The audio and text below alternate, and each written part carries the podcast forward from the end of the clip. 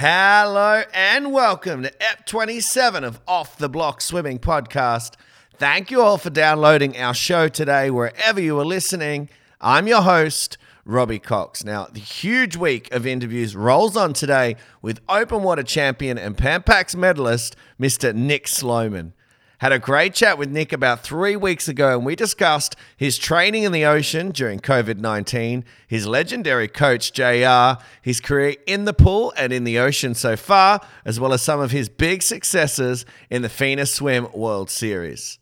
So let's get stuck straight into today's chat. No messing around, just like in open water. And EP 27 with Nick Sloman starts now. Take your mom. Away they go. No problems with the start.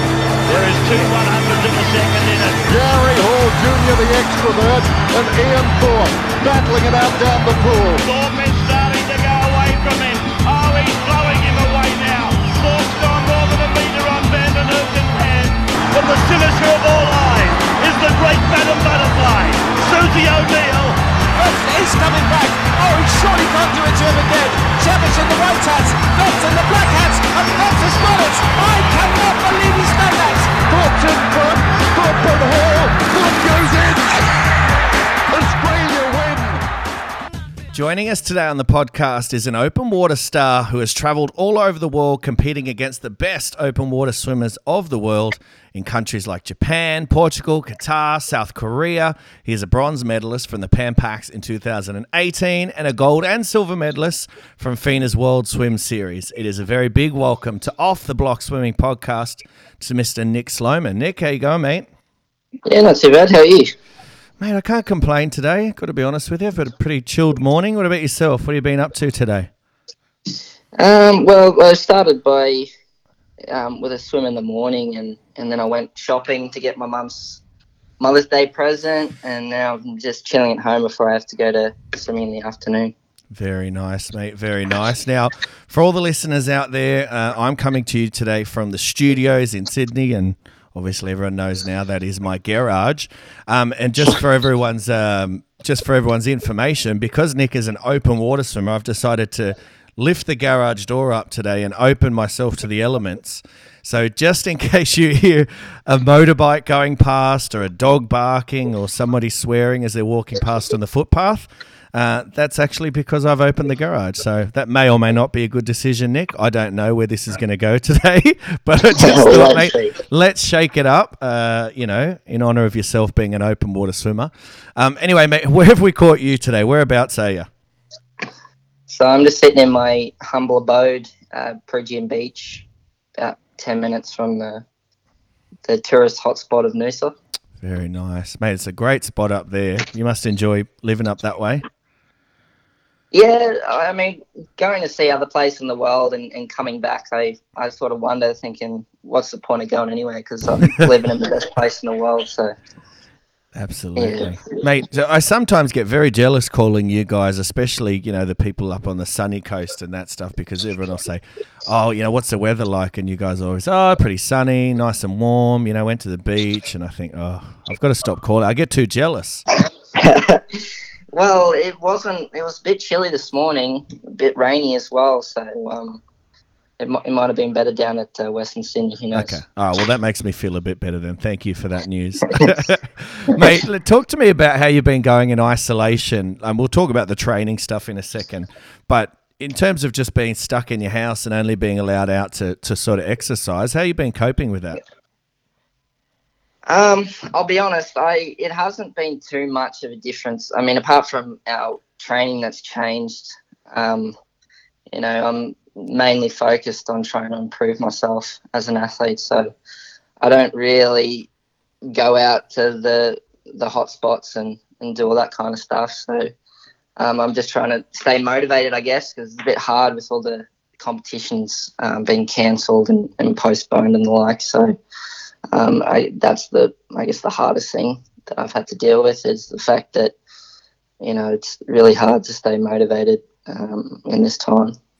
Mate, talk to me about how you and your coach and your teammates have been staying connected. Do you have a WhatsApp group? Do you have like a, a once a week Zoom meeting? How, how have you been staying in touch? Uh, well, my my coach is a bit old school. He's he's 81 now, so Mhm. the uh, the phone call is the best way to communicate with him. Yep.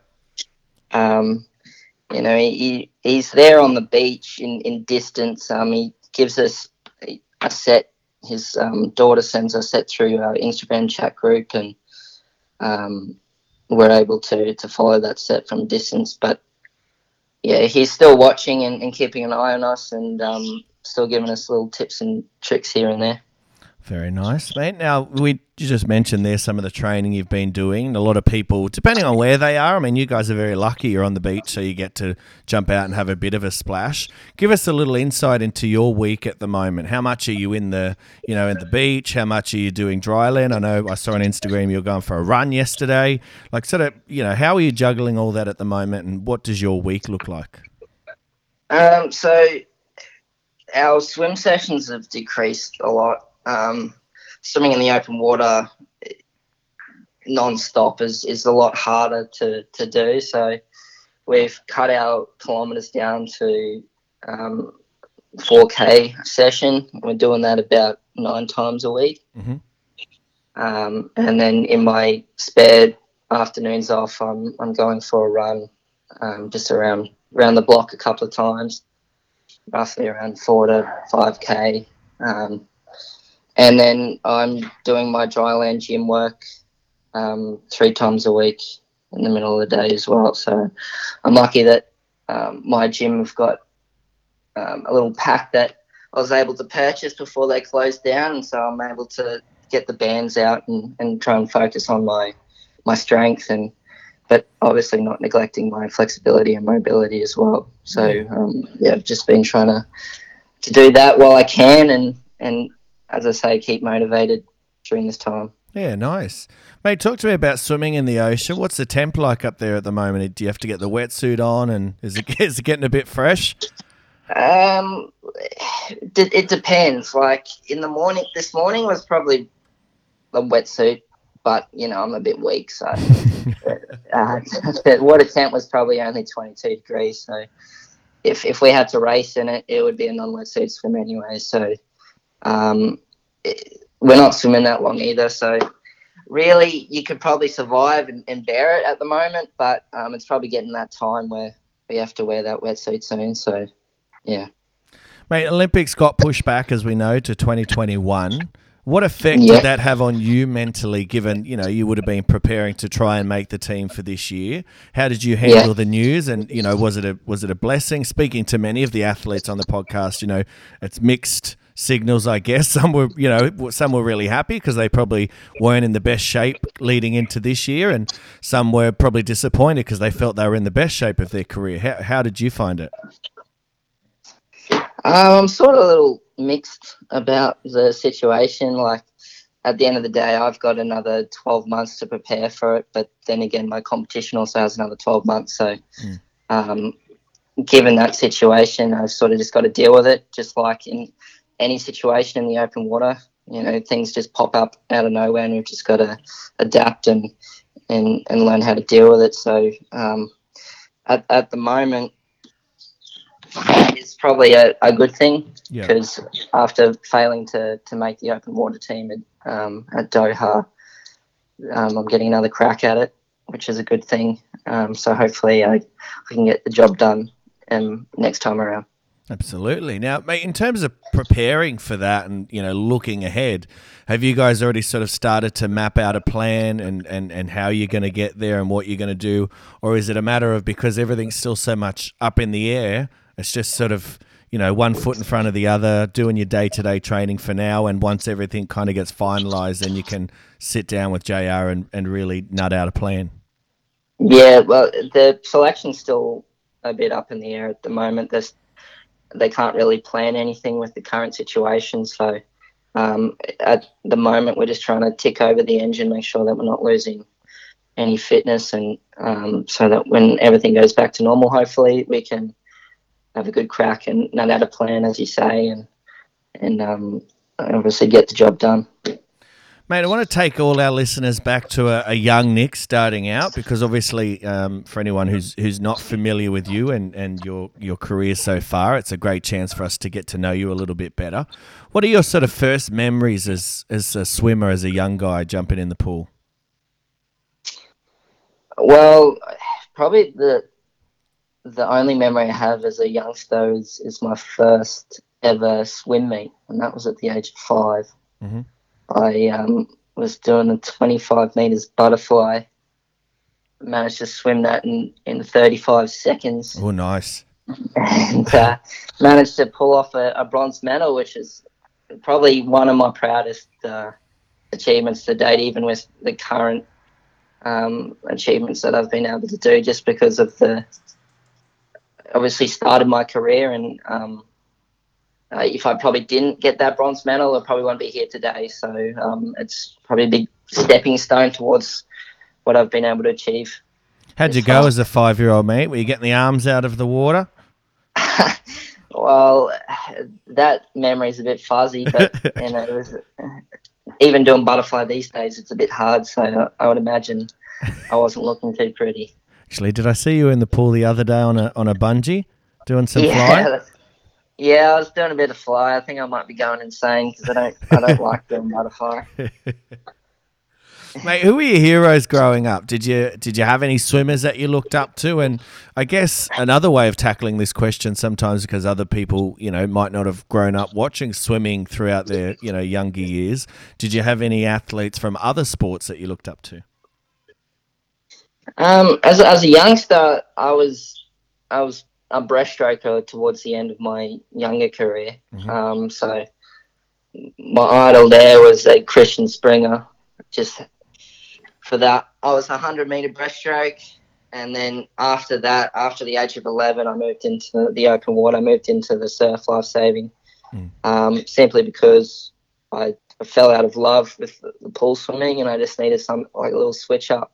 So I decided to um, go into the surf life saving side of things, maintain some fitness and and that. So, and then after that, I, I really enjoyed it, and, and my hero there was um, Kai Hurst, just how he could manipulate the surf and, and be able to read everything there was just insane. So just to this day, I'm just trying to you know replicate what he was able to do, and um, obviously knock off his records that he set with 10 Australian surf titles and that. So Hmm. hopefully I can do that in the future. Yeah, nice. Mate, at one stage in your career, you would have been trying to make, you know, a national team or a junior team, something like that. Talk to me about some of the things that you've had to change along the way to, to before it all started to click for you. So, you know, I'll give you a few examples. Maybe it was, you know, upping your sessions, upping your kilometers. Maybe you're trying to get the stuff away from the pool, right, in terms of, you know, nutrition, prehab, rehab. Yep. Yep. So um, I guess the biggest change in my program was the fact that I specialized. So when I was trying to make the junior open water team, I was trying to balance surf life saving as well as open water. And that meant I was only doing about 20 kilometers in the pool a week because I was doing other training like boards, running, ski, and it just isn't viable for those that are tripling, quadrupling my training load. So um, I sort of had a, a chat to JR and we sort of had a plan and and we, that year we upped it from 25 to 55 Mhm. and um, from there I ca- think I came 12th the year before and then the year after that I, I managed to win the Australian title so simply just by doubling my training load I was able to to do things that you know I never dreamt of doing hmm. basically Now, how'd you go with that transition period? Obviously, you just touched on then, you know, the kilometres certainly uh, were upped there and, and the sessions would have been vastly different in terms of, you know, training Yeah. for a 100 metre breaststroke as opposed to a, a 10K race. How did you go with that transition period with the kilometres? Did did you find the body, you know, took a while to get used to it? Did you started getting sort of uh, any sort of shoulder complaints, things that you had to get on top of with your prehab stuff? Um, well, it wasn't real. Like I was probably end up doing the amount of training anyway, but the fact is that I was doing all of that swimming now and none of that um, boards and, and skis. So the load on the body wasn't that different. Um, and I was able to maintain motivation because I guess I made the switch because all the people that I was racing against, the likes of Bailey Armstrong and Kai Edwards, and that they'd qualified on the on the back of that junior team, and I guess jealousy got to me a little bit, and Mhm. And um, I was just like, I want to be just like them, so I knuckled down and got to it, and next thing you know, you know, I'm Australian champion next year. Mate, one of the reasons I wanted to get you on for a chat is I'm a massive fan of open water swimming. Uh, I think what you guys do is amazing in terms of you know your training and competition. And as a coach myself, open water isn't always the easiest sell to the swimmers as they're coming Yeah. through, especially swimmers that I identify as you know really good distance swimmers. It, it's still hard to to sell that. So if I was to Yeah. give you my coach's hat for a second, and and uh, you know give me a, a, a little sales pitch from you as to why you know swimmers should be giving open water a go.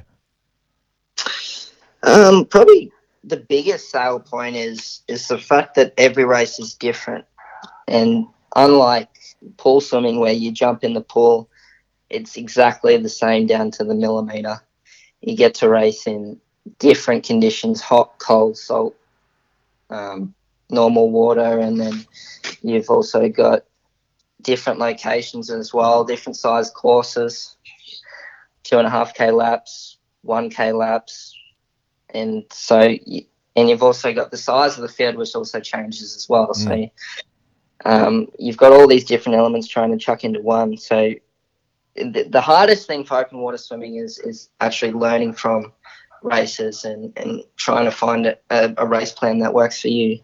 And that obviously that experience comes over probably a four to five year span and i was lucky to to get that experience through surf life saving. But if you're just a pool swimmer trying to come in, you'll probably find it a little bit hard, and that's probably the um, why they don't like it as much. Yep. Um, but I just have a little faith, I guess, and, and hopefully that, that four years, um, at the end of that four year period, you're, you're a bit more comfortable in that pack situation and um, you'll start to enjoy it a little bit more. Um, and another bonus is that you get to experience full hidden gems of the world. Yep. Um, you wouldn't be able to race in, in places like the Seychelles in in the pool, so um, or even Sun Moon Lake in, in Taipei. That was a really good location as well. So um, yeah, it's I thoroughly enjoy it. I like it, those main points is what um, sold it to me, and Yeah. and because I, I don't I get bored very easily. Like I don't like doing the same thing over and over and over and over again. So um, yeah, and also um, you don't really have to be the fastest swimmer to to um, compete in the race. Mm.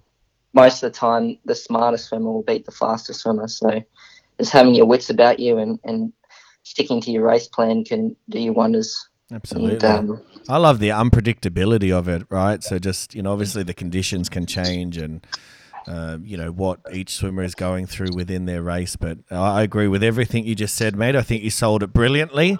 And if any of my swimmers listen to this podcast that i've spoken to them about doing open water eh, there you go. Now mate we mentioned there a few of your you know races and the places you've been to. Give me a little insight into you as an athlete and, and as a competitor.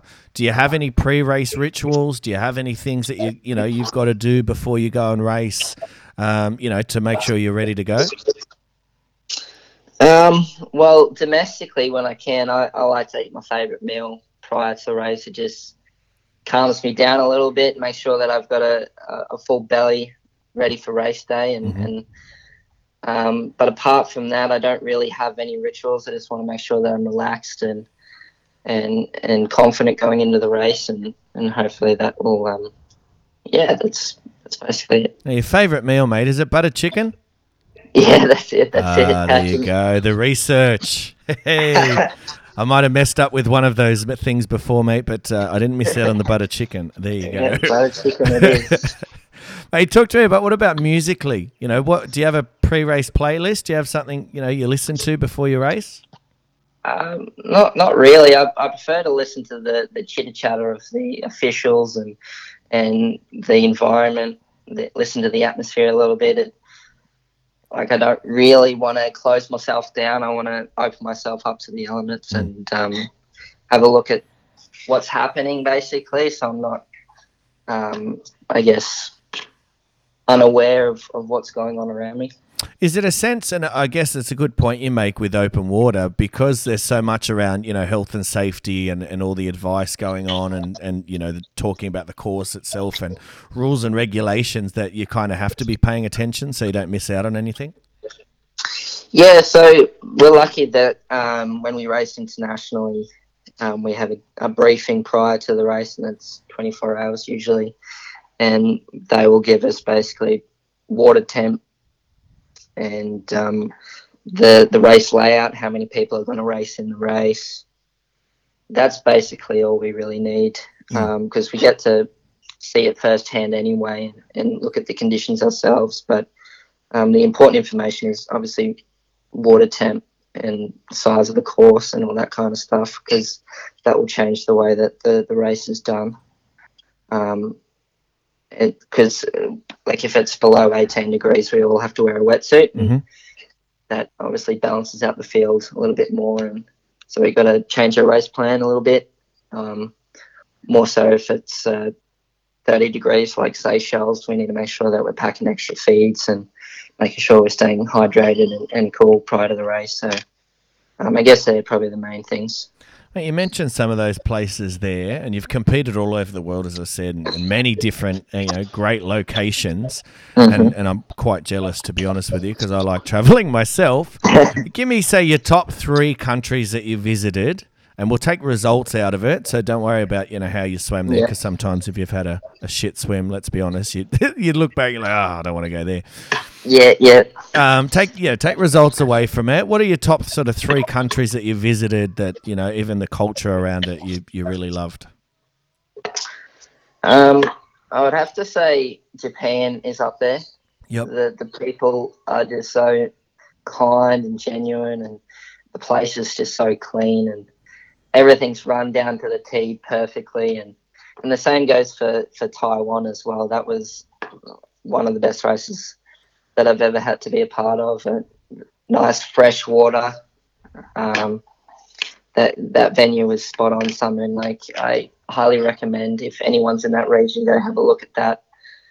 Um, and then obviously Seychelles was was brilliant.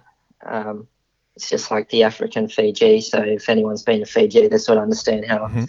how nice that place would Yeah. be. And and and South Korea's like we probably went in the. It would have been like nice to go to Seoul, but unfortunately, just like open water, we sort of get put out to the sticks a little bit, and sometimes it can be a good thing and, and a bad thing.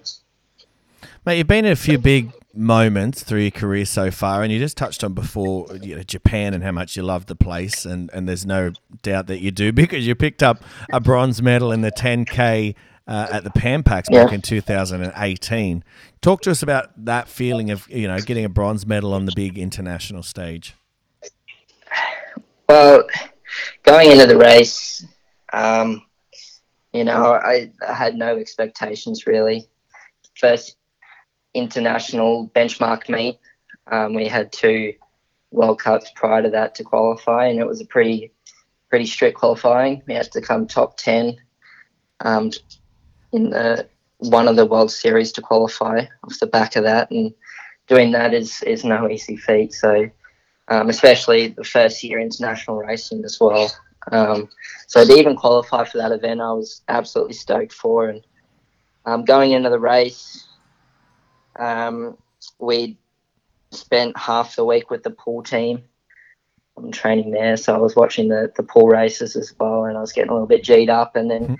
we moved out to the sticks into uh, the countryside basically, and, and did our race there. And only about uh, 14 swimmers were in it, so there was a couple of tents that fixed up there, It's like completely different atmosphere to the the pool side where there was loud music, clapping from all the, the fans up in the stadium, and um, so it was kind of a little bit surreal, really, to be honest, like seeing such a jump in in atmosphere. But um, it was probably 25 degrees, so it wasn't too hot. It was we were expecting a, a warm race for that. Um, That's pretty nice, isn't it? 25. yeah, yeah, it was it was good, and um, it was a bit choppy out the back of the course and a bit protected on the inside. So um, we sort of had to make sure that we were working around the outside of the course more. Mhm. Um, and then I was probably this is the probably the most thing I was disappointed with was coming into the last lap. Um, Jordan I knew how good he was, and I was just sitting third in, and a US bloke was sitting on his feet, and, and Jordan Wilimovsky managed to to escape my line of sight, and unfortunately, I wasn't able to stay with him. So, um, who knows if I was able to stay with him? Yeah. it could have been a, a different result, but um, you know, you live and you learn from those mistakes, and you know, always moving forward, trying to make sure that I'm learning from even if I do win. Okay, what have I done right? What have I done wrong? Um, and yeah, so that was basically my story of that race. Mate, great advice there, and especially when you said even if you you know even if you come away with the gold, there's still things to learn. I think that's that's brilliant advice, and it takes me to last year in Seychelles, and as we touched on just then, for anyone who doesn't know where Seychelles is, it's in East Africa. Um, if you don't know your geography, and, and don't worry, I didn't know either, and I googled it, and I even actually googled how to say Seychelles because I had no idea as well. So, so just yeah, don't feel bad if you have no idea. Now, that was the Phoenix World Swim Series, and, and you added to your career highlights there. You finished second Yeah. in the 10k. Now, for all the listeners out there, mate, open water racing, obviously, and you just touched on before. You know, it's very different to pool racing in terms of you know the course changes, the conditions change. Um, It Yeah. all plays a major part in in how you race. Um, you know, talk to me about some of the different conditions you face, say from Seychelles to to South Korea to Doha. You know, where has it been probably the worst, and and where has it been the best for you? Um, well, we'll we'll start with the world champs in Korea. Um, that was a pretty cold race. It was 22 degrees. I'm in the water. Yeah. Um, clarity was still there, but it was a massive field. I think 90 swimmers plus. So um, it was very compact race, and and considering what was on the line with 10 spots of the Olympics available, um, it was always going to be a fast race. Um, so the likes of Paltrinieri and, and Florian Wellbrock really took it out and pretty much sat at threshold from the word go, and that created a, a little bit sort of tense atmosphere in the race. Mhm. Um, going into that, into the third third feed, I decided not to do it, which was probably a mistake on my part. Um, which then meant that coming into that last lap, last sort of 600 meters, I was sort of feeling a little bit. Mhm. Um, the shoulders were hurting, and I probably could have done with a little bit more nutrition. I'm coming into that last little bit. Um, the in terms of the size of the race, that was probably the big thing.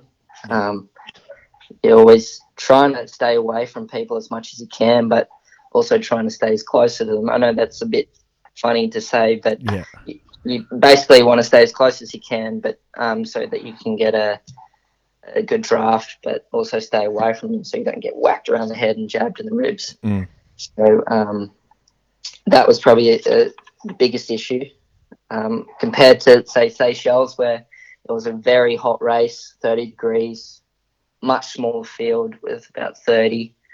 Um, and because of that, people were racing a lot more conservative, Mhm. and then making sure that they were feeding every station, which then meant that they weren't swimming as fast through the laps, which definitely made it easier for the, the slower people to, to stay with the pack, and it just meant that the last lap was super quick and and say Doha, we had that large field again, but it was even colder. We actually had to wear wetsuits this time around, which which um, balanced the field out a lot um, in terms of ability. which meant that the finish was crowded. We had about 45 people in the pack towards the last lap, um, which just meant that it was just fists and whoever could get out the, the other end um, is least scathed Yeah. basically got the best result at the end of the day. So um, it just means that when it's tight like that, you've just got to be a little bit more smart and and um, sort of swim around the outside as much as you can, and and obviously not get hit. Mate, you mentioned that stuff there, and, and you know, with all the, I guess, unpredictability of, of open water swimming, which, which is why I Yeah. love it, as we talked about before. Um, You know, so many things to navigate during your race. You know, conditions, the pack, and as you said, you know, things like feeding and are you going to feed and are you not going to feed? And I myself, as a coach, have been left on the pontoon when uh, my swimmer said he was going to feed and then didn't. Yeah, and yeah. then just took off. And okay, fair enough. Mate, give us a little insight into your race plan for a 10k event. Uh, is do you have a general plan, or does it is it literally you know depending on conditions and and the size of the field and and temperature and all that stuff, the plan changes each time. Yeah, it, it, it will depend on the conditions and and the size of the, the laps also count. So how many times can you actually go in and feed is a is a big issue. Like say if it was eight laps, like it is at the Australian titles, you have more chance of going in for a feed. And um, so but I usually tend to, to stick to three to four feeds if I can. Um, depending on where there's space, obviously depends on the size of the laps and how many laps we're doing and, and what temperature is and um, who's in the race basically. So, um, but in terms of the, the tactic, it's it's most of the time it's to stay at the back, stay in contention, um, stay out of trouble basically for the first half of the race and start move my way through from there and make sure that I'm at the front towards that last sort of 500, 600 meters. Mate, is that what you did in Taipei? So I know obviously another big moment for you was was picking up a gold medal in the FINA Swim Series over there uh, last year. Yep. Is is that was that your race plan over there? And and how was the feeling? You know, pick up a, a gold medal on the international stage. Um, funnily enough, that that wasn't the race plan over there. D- Due to the size of the field and the quality of the field, I decided to sit close to the front, so I was in the top two or three the whole way. Um, it was a nice temperature as well, so I wasn't too concerned on how much liquid I was consuming, just the, the usual three to four. Um, didn't have to go any more than that. And um, yeah, so and I just made my break towards that last last K and that's generally where I like to take it. So it's not such a hassle sprint finish towards the end. I like if I could, um, every race I'd like to break away towards the end, but you've just got to deal with situations as they come, and it's not always that easy. Mate, we've mentioned feeding a few times, and for anyone who doesn't know open water swimming, give us a little insight into feeding. Um, I know obviously I can, but you're the guest here, so I'd, I'd rather you do it. You know, Yeah. what what are you getting? Is it water? Is it Gatorade? Is it are, you- are you getting um, little pouches? What what are you getting? What is feeding to you? What do you like to have? So I usually um, the day before like to stay hydrated with some Gatorade. So I have bottles of Gatorade there, Mhm. but then I also my race mix is is a custom blended um, carbohydrate formula from Infinit, Okay, and basically it's got 90 grams of carbs in that drink, um, so very high in carbohydrate, um, which allows me to just keep going, I guess. And so that's also you can also customize that drink with caffeine and other sorts of um, ingredients, but I tend to just stay away from that because I get headaches if I have too much caffeine. So it's basically just very high carbohydrate formula, which I have in my feeds. and how often do you come in for a feed? Um, so it's usually three. I would I would have to say three, um, and I'll usually space that out at two and a half, five, seven and a half. Mm-hmm. So even even split it. Yeah, mate. Another. Sorry, start again. Talk to me about your uh, mate, legend of a coach, JR. Obviously, someone who everyone in the coaching fraternity knows. How's he helped shape your career, and, and what lessons has he taught you? Um, well, it's we've been swimming together now. I think it's seven years, so it's the longest coach I've ever had. And there's a reason for that. And he, he shares very much the same qualities and morals as I do. He shares the, you know, if you're not winning, you come and you're losing basically mentality, and um, and that's why we've sort of been so successful together is because we're willing to put in 110% all the time and make sure that we can get the results we need and and also like he's one of those coaches that if you if you lose he feels it too. And we just got to make sure that we can get him next time basically. And um, his his mentality towards swimming is, is second to none. He's got an absolute awesome passion for the sport and it really shows towards his athletes and stuff. So it's um, good to be around Is there anything we wouldn't know about JR? I know Karina mentioned when I uh, spoke to her in terms of um, maybe we would have thought she would be doing a lot more kilometres in her training than she is doing. Is there anything we, we you know we don't know about JR that maybe you guys get to see on pool deck or on beach side now that we're not in the pool? Um, he's he's uh, he's got a reputation to be a bit of a hard ass, Mm-hmm. and he's a bit of a softy at heart. So um, you know, you don't don't be scared if you walk up next to him. He's not going to yell at you. He's very kind-hearted, and um, yeah, that's he's very genuine bloke. Yeah, nice. Mate, stepping away from the pool and the ocean now for a little bit. What do you get up to when you're on, you know, not going up and down the black line? Obviously, we're not so much these days, but, you know, what do you get up to on the weekends away from swimming? Um, so I'm still studying at the moment, doing a Bachelor of Urban Development. So I'm still trying to tick that off as much as I can. Um, and then I don't like sitting still too much, so I'd go on my bungee cord or, you know, do a little gym workout or go for a walk or a run and um, that kind of thing or, or play uh, a few games on my computer or, or PlayStation just to pass the time a little bit. Mate, games? What, what sort of games are you into? What's your favourite at the moment? Um, well, everyone's playing Warzone at the moment, so that's what I've been doing. Um, I, my, also, probably my favourite game of all time would have to be Assassin's Creed, though. Okay, nice. Nice. And how do you go on the banter, mate? You got the headset on? Do you do you get involved in the banter back and forwards with the with the other players? Uh, not not really. I've I've got a like a microphone set up and, and headphones, and I've got all the gear, but I sort of stay away from the banter a little bit because I'll, I'll get too angry and, and start uh, throwing That's a things. smart decision, mate. The other day I walked past my brother's room, and uh, and he was getting verbally abused by an eleven year old, and it was the funniest thing I've ever heard. So uh, it's probably a smart decision. Yeah, Mate, you mentioned uni just there. Um, talk to me about you know finding the balance between you know your your uni and what you want to do there and your studies and, and training.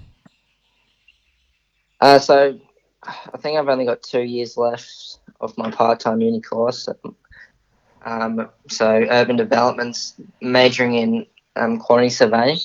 So um, for the last sort of four years, apart from this last sort of six months, I was working as a cadet at a quantity surveying firm. So I've had a lot of experience in that sort of department, and hopefully, when my career finishes, that I can make it successful in, in that career as well. And um, and I'm thoroughly enjoying that. And yeah. Where do you want that to take you, mates? Obviously, that's you know the degree you're doing. What do you see yourself doing in the future? What do you want to get into? Um, anywhere, anything in the construction industry, Yep. construction management, um, construction finance, um, quantity surveying, basically. How do you how do you get into that? Was it something you know? Is it something that your family have done? Was it something you've always wanted to do? How, how do you get into that sort of stuff? Um, so my uncle was a did the same degree as I'm doing. Um, he's now working for a big construction firm on, in Brisbane. Yeah. and it was just an opportunity that came to me at school. Um, one of my mother's work colleagues actually had a husband who worked in the industry and was looking for a cadet. So that's where I started to sort of, um, after school, I went straight into a cadetship at their firm. And then I started doing the uni course after that. So, um, yeah, I was I was lucky to be given that opportunity and, and find that okay, I really like doing this and maybe I can do it as a career later on. Yeah, nice. Hey, well done with that. You're much sharper tool in the shed than I am, that's for sure. Getting, getting involved with that sort of stuff, I would know where to start. I had to Google what you were actually doing once I did my research. Oh, what is that? Um, mate, I like to finish all of our chats with a little bit less serious questions, but also, you know, questions that give us still a bit of an insight into who you are away from the pool. So, mate, I'm going to throw some, you know, questions out to you and just give me rapid fire. First thing that comes to your head answers. Okay. All right, so we got favorite music or artist. Imagine Dragons. Nice. Uh, books or movies. Movies. All right, what's your favorite movie to watch? Avengers Endgame. Oh, very nice. Um, mate, what about your favorite TV show to binge watch? Uh, it would have to be Brooklyn Nine Nine. Oh, very nice. Yeah, that is a that is a good one, mate. What about your favorite game, computer game, or board game to play at home? Um, so at the moment it's Warzone, but my favorite game of all time would be Assassin's Creed Black Flag, and board game would have to be Monopoly. Oh, very nice, mate. How do you go with Monopoly?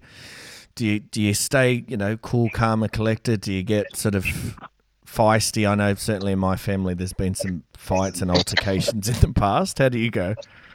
Uh, you just got to get lucky on the on the dice and just land on as many properties as you can as fast as you can and just buy them all up. There you go. Look at you. Got a, got go. a strategy.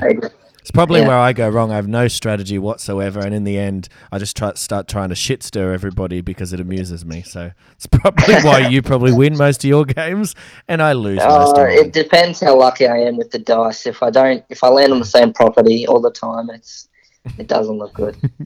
Mate, what about? I know obviously you enjoy your butter chicken, but w- away Yeah. from you know your pre-race stuff, what's your favorite meal to eat? I do like to eat ravioli. Also like um, eating chicken calves as well.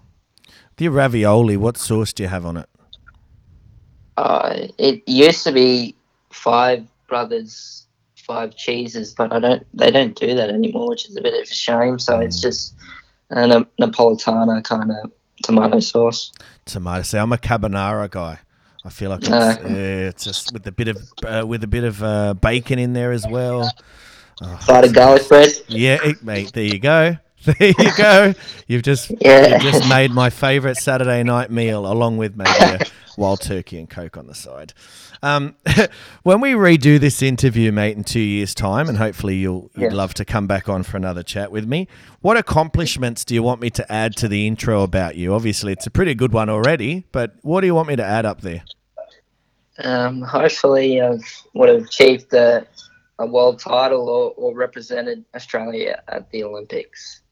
Very nice, mate. I think that is an awesome one to have. Now, I think that's a perfect place for us to wrap this up, Nick. Thank you very much for coming on for a chat and appreciate you taking the time out to share some insights. I know you've got a pretty busy day. I know you're looking to get out the door. You've probably got something else lined up to go to in a sec. So, mate, I appreciate you taking the time. Good luck over the next few months with training out on the beach there, mate, and staying motivated. And ultimately, hopefully, soon we get back in the pool and you go out and try and secure your spot for 2021 Olympics in Tokyo.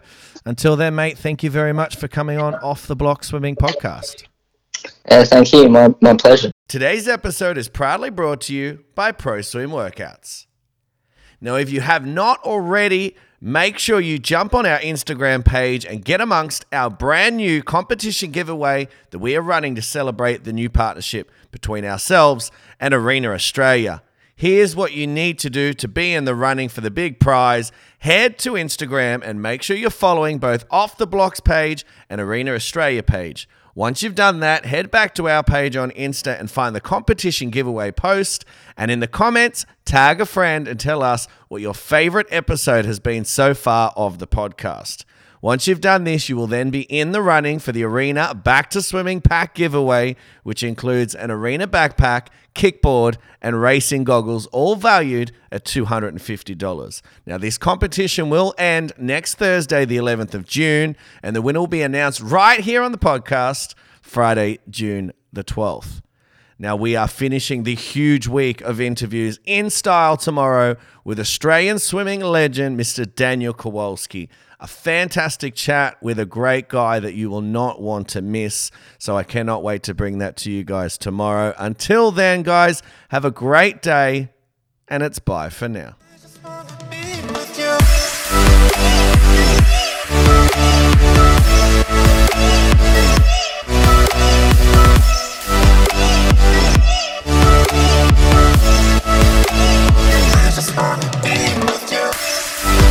Thank